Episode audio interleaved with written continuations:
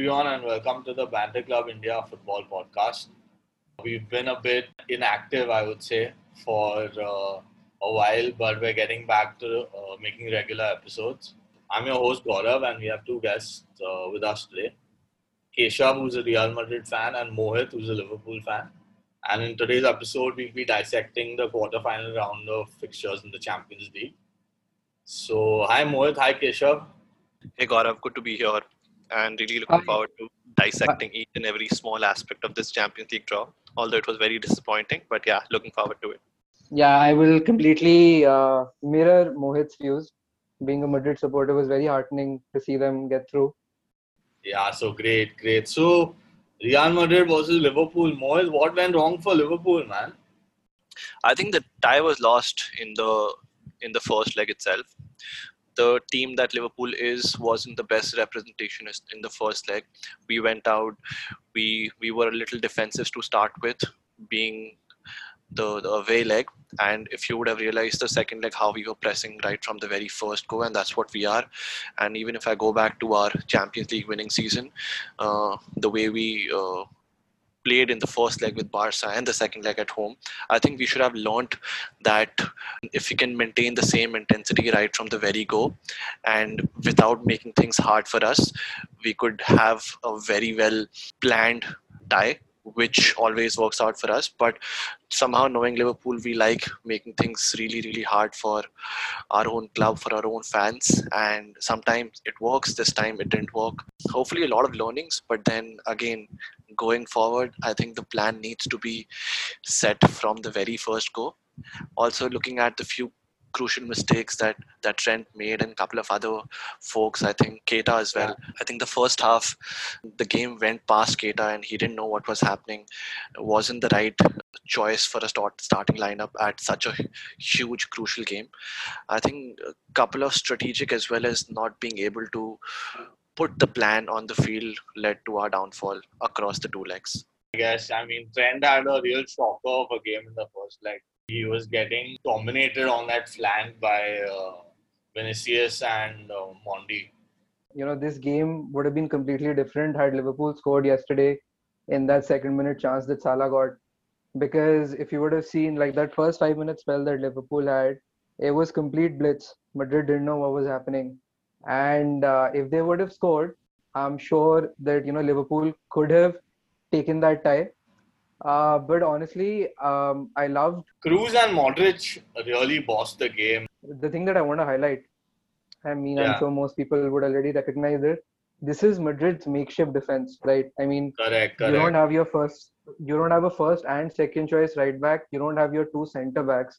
Yeah, and, no, Ramos, you know, you're playing, Exactly, you're playing Militao and Nacho, and then you're playing Valverde as your right back. For these guys to you know stop Liverpool from scoring, I mean, Salah had an off day. I mean, he would have scored at least two yesterday if he was on form.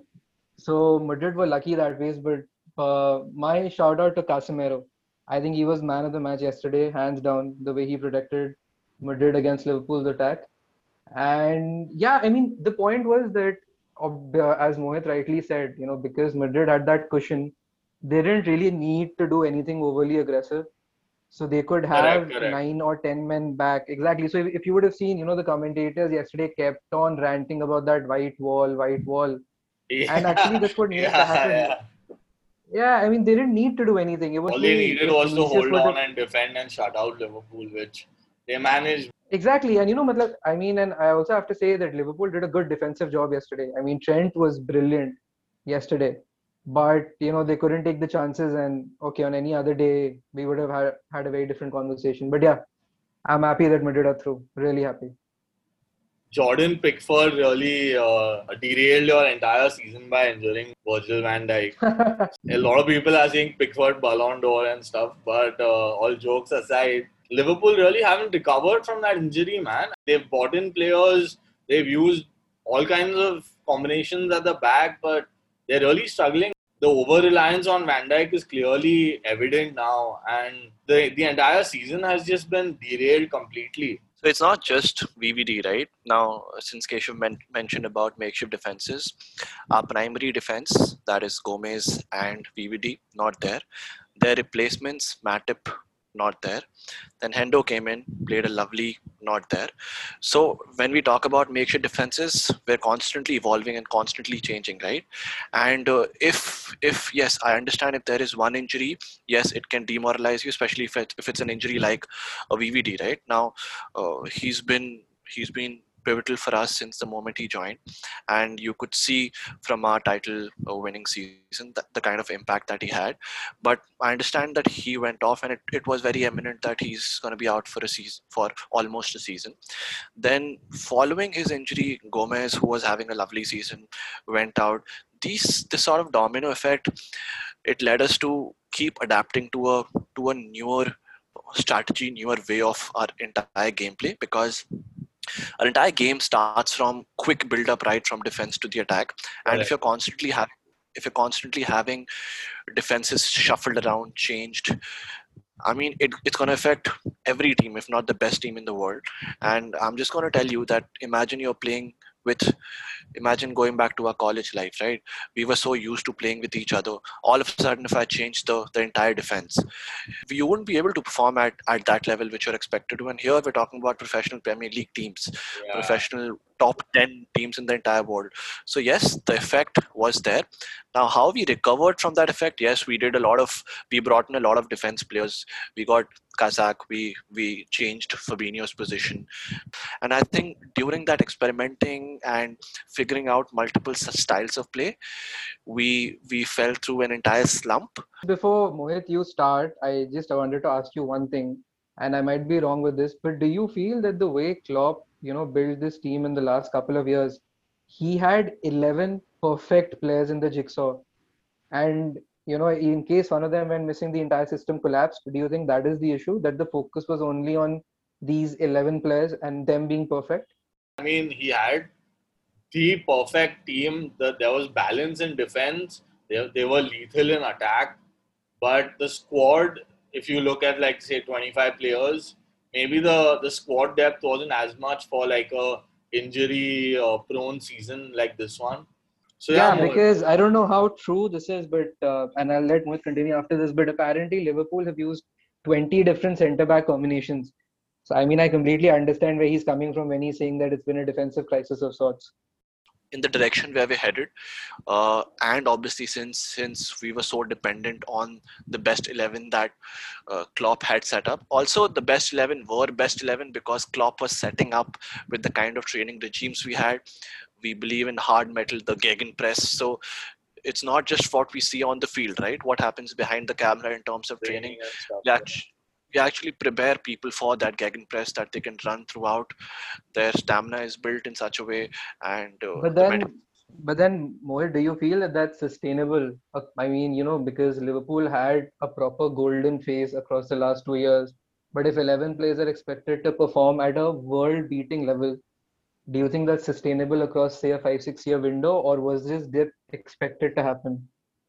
so wasn't expected. But then uh, from us, right, when we look at things, we might see 11 players, but then the entire squad was performing really well. Uh, people like, uh, if I just talk about the midfield, right, this entire season was rebuilding on that. So if I just compare that 11, we had Gini, Hendo, Fab, uh, we had Keita who was supposed to perform. Now we have Thiago, we have got Jones coming up through the through our ranks. So that entire midfield, what we needed, and all of them are like-minded, similar roles, who who perform similar roles, who would add, who would complement to our system. Talking about our front line, Origi wasn't performing, so we got Jota. That was a lovely deal. Talking in terms of our defense, we had Matip, Gomez, and we had VVD, right? So this season was supposed to be an update from the previous season. Like I'm I, imagining I'm updating your system, and all of a sudden, while updating your system, I change your Mac and I put Windows in it. It's not going to make sense, and that's what happened with us. Our entire That's fair. That's fair. our entire core was our entire core was removed. Our defensive core was removed, and then from updating, we were just like chasing shadows. Um, so yeah, moving on now. now let's um, uh, talk about PSG versus Bayern. Both the legs were really hard fought. Keshav, what do you think? Paris Saint Germain are they going all the way? Um, I hope not because I'm a Madrid supporter. But uh, in terms of those two legs, it was absolute chaos and it was amazing to watch. You know, two teams uh, set up in a certain way. Uh, Bayern without Lewandowski and Gnabry, clearly, uh, you know, missing a lot. Having a really good German team, a German squad, but then still they weren't able to perform. Uh, PSG took their chances, and by far, G, I feel that Neymar's second leg performance was one of the best I've seen him do in the last couple of years, and it was a shame that he didn't score. Didn't score, yeah. But it'll be it'll be really interesting when PSG face City. I mean, I really don't know how it'll turn out because PSG are not really. I don't know what kind of system PSG exactly have. Like you can't bucket them in a certain way. I would say that they are they are more counter attacking than what they were under Tuchel. But yeah. So what uh, if you see what he's done is right. You know, he's he's put two very defensive holding midfielders because he didn't have Verratti, and then he's put like I won't count Draxler as someone who's critical to their attack. But the other three are ultra attacking players: Neymar, Di Maria, and Mbappe. and Mbappe, yeah. So I think he's just I think he's just split his team in two parts, right? One is the three man attack and one is everyone else. And it paid off. Yeah, Mbappe has been lethal. His finishes, especially that second goal, the first goal was still fine. It could have been saved. It wasn't a great shot that went near post. But the second goal was really nice. He feinted. He uh, faked uh, going to the far post and then smacked it in the near post. That was a killer finish, especially with Neymar, Mbappe, and Di Maria. Their pace is like really formidable. But what about Bayern, Mohit? What, what do you think happened to Bayern? Why didn't they manage to beat PSG over both the legs?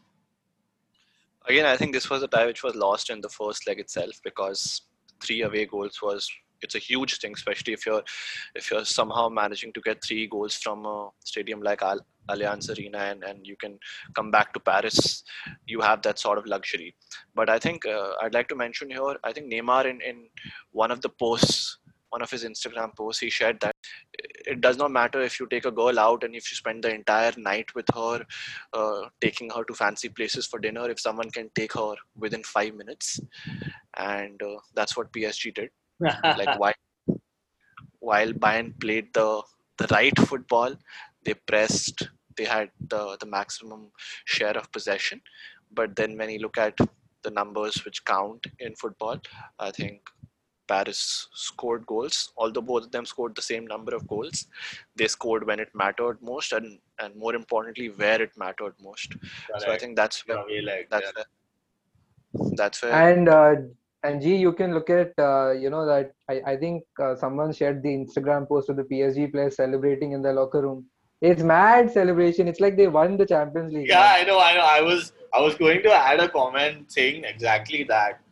But yeah, they knocked out the defending champions, man. So obviously they were like excited. It was, it was brilliant. It was But absolutely yeah, it brilliant. the really looked as though you know they had won the trophy already and stuff. But yeah, that was quite a quite a celebration by that team. So I'm yeah, supporting PSG now. Who, who are you supporting? What? I'm supporting PSG now because I'm a huge fan of the Neymar and Mbappe partnership. I think that off Yeah. the field as well as the on the field chemistry actually complements. Like they're really good friends off the field. They keep pulling these pranks on each other. They keep fucking around with each other. And on the field, the way if they fuck around with Fine, the, yeah, the opposition come back. defenses, I, Mohit, boss, if you're being honest, then just say that because you're a Liverpool supporter, you can't support Chelsea or City. no, I really like PSG. And uh, Chelsea and City anyway. I mean, I mean, I'm gonna, I'm gonna support like clubs who have a chance, right? And so Aha! it, Ah, it'll be okay. either Madrid or PSC. So PSG. Fair, fair. G, shots to you. yeah, yeah, I know, I know. All I'm gonna say is we don't give a fuck whoever you may be. We are the famous CFC. So bring on Real Madrid. Uh, yeah, so Borussia Dortmund, Man City. I'm a I'm a huge fan of Borussia Dortmund, man. I really like their team, their ideology, playing youngsters. Yeah, they're, they're one of my favorite teams in Germany. Uh, yeah, they were unlucky against City, man. Although Foden was the difference in the end, scoring in both uh, legs. But they got lucky with that penalty uh, uh, that Emre Can conceded. What, did you did you see the game, Mohit? Did you see the game, Keshav? So yeah, so G, I saw the highlights yesterday after the game, and honestly, I feel that even in this leg, if you guys remember that in the first leg, uh, that disallowed uh, Dortmund goal, which I don't think was illegal at all. So I think that really changed the leg. And the problem with these handball decisions, I still don't understand. Clearly, it wasn't intentional. What Can Yeah, did. he he headed it onto his hand, man. Like it hit his head first and then his arm. But obviously, you could I you can argue saying that his arm was Exactly. it was raised like high and stuff, but it was very unfortunate. Yeah. Like the ball ric- ricocheted I mean- his head onto his arm and the The- referee.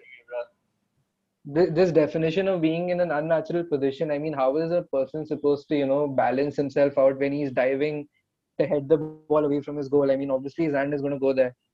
So I, I feel that was really harsh. And if that penalty harsh, hadn't been and that- given, That was like at a very crucial point because Bellingham had just scored the goal that gave uh, Dortmund the advantage. And Bellingham- exactly, exactly. Yeah, and although he's only 17, and then obviously Twitter exploded, and like there were all kinds of tweets. And one one guy was like, uh, "Bellingham is not old enough to buy GTA 5, but he's scoring goals in the UEFA quarterfinals." yeah, yeah, I saw that on Instagram yesterday. all kinds of fucking tweets, man. Yeah, but yeah, right, so, but I feel that yeah, definitely you're right because if if City hadn't scored, then you know the momentum would have taken a lot of time to come to City's end, and the game you know could have gone the distance. So yeah, I think both City and uh, Dortmund they they were facing this this crunch that whenever they reach this point of Champions League, they're somehow knocked out, and this has been happening for the past few seasons, except for one, uh, except for the one where uh, Dortmund went on till the finals and got lost. They There's lost an interesting story about that, by the way. That was like that was 2012-13, and um, Dortmund. I was following that very closely because and Jurgen Klopp was the manager of Dortmund back then. So they were playing Malaga in the quarterfinals, and the first leg they drew nil-nil.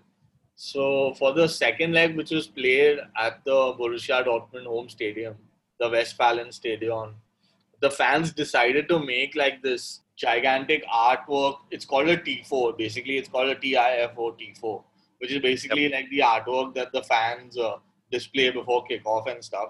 So they they made like this extremely intense looking a guy looking through binoculars with a with a Borussia Dortmund hat and like this sick evil grin on his face. And that uh, tifo was like it was massive. Okay, almost as, as much as an away end the entire thing was covered with that tifo. And uh, below that was a, a saying in German that said, on, on the hunt of the lost Henkelpotts.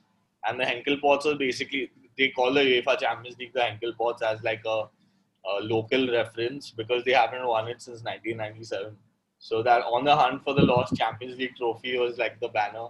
And they won that game 3 2 right at the death with uh, Marco Reus and Felipe Santana scoring in, after 90 minutes in extra time. So it was it was crazy. Yeah. interesting stuff. Yeah, I think that's what the impact of fans, since you brought it up, has in in any game.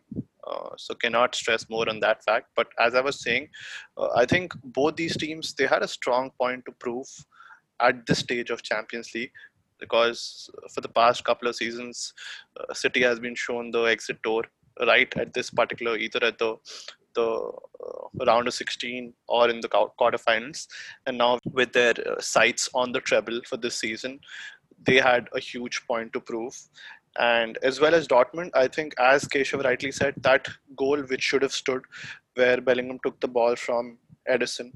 Had that goal been counted we would have been seeing a totally different climax to this to this entire leg. But knowing Pep and knowing City they are used to handling tough situations now tackling really really tough situations. So even if that goal would have gone in they might have something they might have conjured something from their head and knowing pep being the perfectionist that he is So G, do you want to give us your comments on the Chelsea Porto thing because you're the Chelsea you're the Chelsea guy yeah, in the group. man. I, I would like to say that firstly, we weren't great over both the legs. Uh, we didn't play like the best football under uh, Tuchel as as like we've seen over since he's taken over. But we did enough. We grinded out the results. Uh, in the first leg, we limited them, limited their attack, whether it was Marega or Jesus Corona or Luis Diaz. Whoever was attack, attacking, we they, they barely had a look in in the first leg we took our chances on the other end. Mount had that killer turn and finish in the first half, and obviously Chilwell capitalized on that Corona mistake and grounded the keeper on sport. So we took our chances. And the second leg, uh, they came at us more, and obviously it was in a similar situation to like the Liverpool Real Madrid thing. We had a lead, so we just we were, we were happy just uh, letting them have the ball and defending. So they really came at us in the second leg, but it would have been another clean sheet if it wasn't for that extremely crazy bicycle goal by that Iranian uh, Porto player. I, for, I forget his name, but uh, yeah, that was that was a brilliant goal. But yeah, that was, that was a killer goal. But but we got through, man. And when the semis and uh, Real Madrid is waiting for us in the semis, and it's it's, uh, it's exciting to be a Chelsea fan right now because Lampard was clearly floundering. You know, we were really looking like a very below average team, especially the defense and under Lampard. But Tuchel's come in and he's done a brilliant job, and uh, he's made the defense compact. Apart from that West Brom game, which was a freak game because of the red card and all, but we barely conceded many goals. I think just three goals, uh, apart from that five goal thing at uh, West Brom. So yeah, um, through to the Champions League semis and uh, awaiting Real Madrid. Can't ask for more. Let's see if we can go all the way. You never know with Chelsea, dude. You never know. Trust me. This could be like another 2012 season. You never know. But uh, yeah, Real Madrid is going to be a very tough tie. And I think you also get all your uh, key players back as well. Varane and Ramos and Carvajal and probably Hazard as well. I think Hazard has resumed training, so yeah, yeah, he will be full strength. They, like they when they played Liverpool, they weren't full strength, but against Chelsea, it's going to be a full strength Madrid lineup. So it's going to be really tough. But I'm hoping we can like squeeze through and get into the final.